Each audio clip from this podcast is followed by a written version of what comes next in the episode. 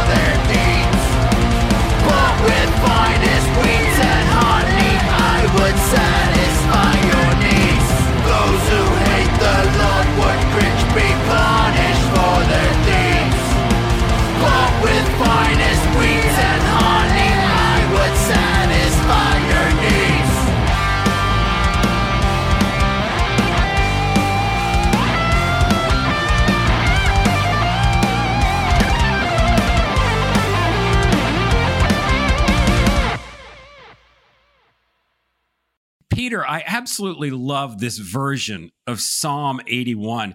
Can you tell us how the idea for a punk metal version of Psalm 81 came about? Yeah, well, this is um, it's actually um, it's interesting. A guy called Jeff Lau is doing um, an album of the Psalms, so all the book, all the Psalms, and he's doing a folk album so I was approached, can I do a version of one of his psalms? So he said, pick any psalm of the Bible and do a punk metal version. So I, I looked at all the psalms and it was his lyrics because it's Jeff's citation of the psalms, and I chose Psalm 81. So um, I used Jeff's lyrics, went into the studio and did my punk version of it, punk metal version. Why do you think punk metal is such an appropriate style for this particular psalm? Well, the the psalm talks about um, verse one: "Shout aloud to the God of Jacob," and it's ideal for punk.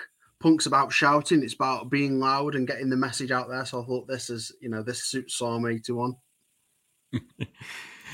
Peter, I am losing my religion. This is awesome. You know, when you sent this to me and I started prepping this week, I went to verse one of Psalm 81. I was like, okay, what's going on here? And it just all opened up. Everything that you just said rings so true because the word sing aloud, okay, that's what it says in, in King James. It's not just singing aloud, open with your mouth, like we would say. Uh, the Hebrew for that is actually ranan, which means to give a ringing cry. Dude, that is punk. And yeah. then making a joyful noise. You know, we think of that as, oh, yay, God, good job. And yay, we worship you and we love you. It actually means a blast or a shouting cry. And then I found something else that was very interesting is that first verse in Psalm 81 that everybody seems to skip and have a problem with, where it says to the chief musician upon the gatith. All right, what what what is a gatith? What is that? Well, there's a lot of people who would say it's a musical instrument, and I would beg to differ with that because in the Septuagint, it's actually translated uh, meaning as sung to the tune of the wine presses. So the original version of this was sung to, sung to a tune known as the Song of the Wine Presses. And I just want to read a quote before we continue. Uh, this is from a book that was written in 1909. It's called Music of the Old Testament by Dr. Henrik Cornill. And he wrote, this is old stuff. Okay, this is old stuff he mm-hmm. wrote here. When we find ascribed to the Psalms as melodies the words to the tune of the wine presses, we cannot doubt that they were originally secular melodies, folk songs, which found admittance into the worship of the people. So, Peter, you have hit the nail on the head with this version yeah. of Psalm 81. so, as you were working on this psalm, you know, no doubt you're in the Word of God. What was God showing you personally about your walk with Him through this psalm? Take us through that a little bit. Well, there's a lot to Psalm 81. It's a great psalm. Um, you know, I think the, the bits that stand out for me is I removed your burden from your shoulders. Um, you know, because we go through life and we get worries, you know, we start worrying about things. And, you know, the psalm clearly says, I'm removing that burden from you. I'm taking that worry from you.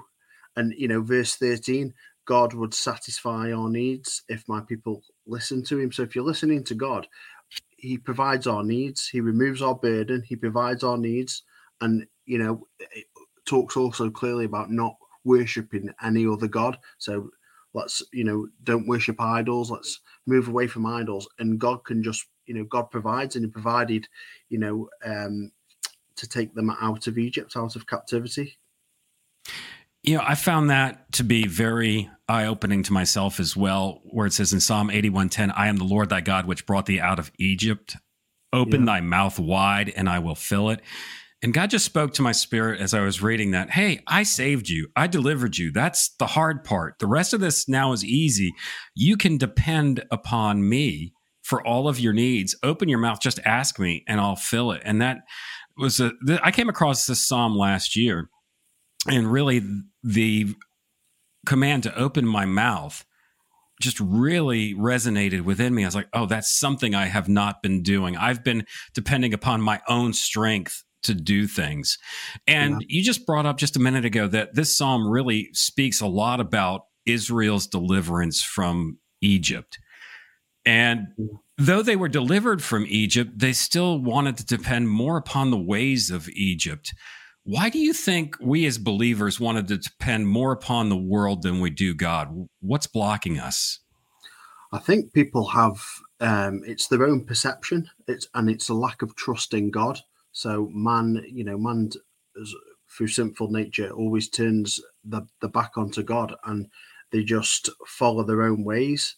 But you know, the, the psalm clearly says that, you know, you'll perish if you do that, if you do that. Um, you know, um, we can't satisfy our needs. We need God to do that. And if we wish, you know, if we look to God, He satisfies us. That is so true. He does satisfy us. He gives us the honey. And he says also in the milk, and he says that our enemies will fall by our side. They'll be quickly yeah. subdued if we trust in him. I think, I know for me personally, maybe you've experienced this as well, where you're kind of stuck in your faith a little bit and nothing seems to be going right. And then you realize, oh, wait a minute, I'm depending upon my own strength. I really need to focus more on the Lord. Have you ever been in a situation like that? Yeah, all all the time. I, th- I think even with this um, this project, the Psalm eighty one, initially I thought, yeah, let's um, I'll just do a punk metal version and, and use his lyrics. But I think God's kind of showed me, you know, do more than that. Understand the psalm, study it, and um, and God's you know God's revealing that you know, through through not just you know singing the, the song and, writing the music, but through understanding and leaning on His understanding, not not our own.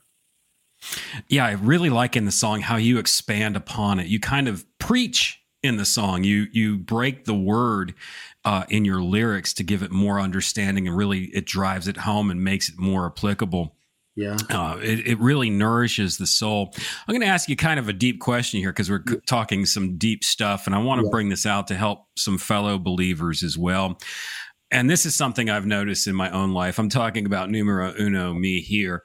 Uh, a lot of times I've been tricked, I've been deceived, I've been duped into believing that something is God's way, and but it's really Egypt's way, disguised as being something of God. And those are things that I've had to get out of my own life.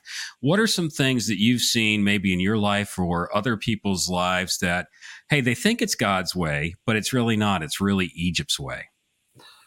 Yeah, I think with the, the pandemic, you know, the, and, and this push for the for the vaccines and, and COVID, and there's a lot of fear going around. So a lot of people are believing, well, you know, close the churches down, don't don't meet, you know, sociably, and they're believing because it's coming through the government. Um, people are saying, well, let's stay safe, let's not go to church. And in the UK during lockdown, a lot of the churches were shut. Um, you know, in our city, there was only one or two churches open, and I think people believed they were following. They were they were following that because they believed that's what was true. But really, that goes against the word of God because God talks about fellowship, communion. Um, you know, we are given gifts of the Spirit, you know, to heal the sick, and we have words of knowledge. That can't be done in, in a virtual world. So I think people, I think the church was deceived to close the doors. Um, I don't know what it was like in America, but in the UK, a lot of churches were shut down. Yeah, we, we had a lot of churches here shut down as well. And it says, Forsake not the assembling of yourselves together, especially as you see the dr- day, the day of the return of the Lord come closer yeah. and closer. And I really believe that that's where we're at. We're getting closer and closer to the return of the Lord. And you're right. You know, just based upon saying that, I'd like to encourage everybody that's watching or listening to do this when you hear of something or you're giving uh, given an instruction to do or you're given a way to follow. I would take that way. Think before you act. Consider is this of god? Is, does this line up with scripture? And if yes then go. If no then don't go. I think that would probably be let's take some time i really think to consider things. Let's consider what are the ways of god? Uh, what are the ways of man? You know and dude i mean I think you can say this and would agree that a lot of times the ways of Egypt appear to be very good. Yeah. Yeah. And and I think that's what makes them totally, totally deceiving. Um well people this, feel that they think that they feel safe by actually staying in isolation when actually it's making things worse because during that period of isolation and lockdown, mental health increased in a lot of people. And I don't think it did anyone good to have these lockdowns and people i think people were deceived by thinking you know it's keeping us safe when actually you know we, god gives us you know an immune system god gives us courage and i think people will succumb to fear yes uh, that goes back to a lot of things that you read in the book of joshua about that uh, courage that you're talking about um, arise, be not dismayed, take courage, be of good courage. That's the way God wants his people to live. God does not want his people to live in fear. And there are still a lot of people living in fear. And if we live in fear, how are those that are not saved that haven't seen the light. How are they going to see the light if we're coward, you know, all inside, you know, just hiding? They're not going to see the light. We've been given the command to arise. And you're right about the mental health aspect of it. I mean, suicide rates have gone up through the roof. I mean, it's expanded exponentially. I actually had a conversation about that a couple weeks ago with the girls from GFM, Gold, Frankincense, and Myrrh, and they've really been ministering to people about that and getting the word out about you know the need to be social and to have connection and to be with people. That's the way God made us. Yeah. yeah. He, he made us to be he made us to be social people this new release that you have of Psalm 81, the punk metal version, where are people going to be able to get this to add it to their playlist and listen to it and work out to it or go run well, into it and just start their day? How's that going to happen? At the moment, it's just on SoundCloud um, because we're waiting for the song to be part of this Psalm album. So it's going to be a physical copy. Um, so I imagine I'll be posting about that on social media. But at the moment, it's just on SoundCloud, Peter118. Um, SoundCloud. So if you find that, uh, you, you know, you can listen to the song. I'll put the link to that in the description of this interview that we're doing so people can go directly to it. This it's a very encouraging song. The other thing I like about it is the melody that you uh, compose for it sticks in your mind. So the words yeah. just kind of stick in there with it. Yes. So I worked with um, a producer. He's a metal producer in the UK, a guy called Joe Whelan. He runs um, a studio in Leicester. So I was firing ideas back and forward. So he he engineered the track, and um, he's not a Christian, but you know I, I worked with him, and we went down and he helped me, you know, to develop the track, and he produced it, and he you know did, did we got through it.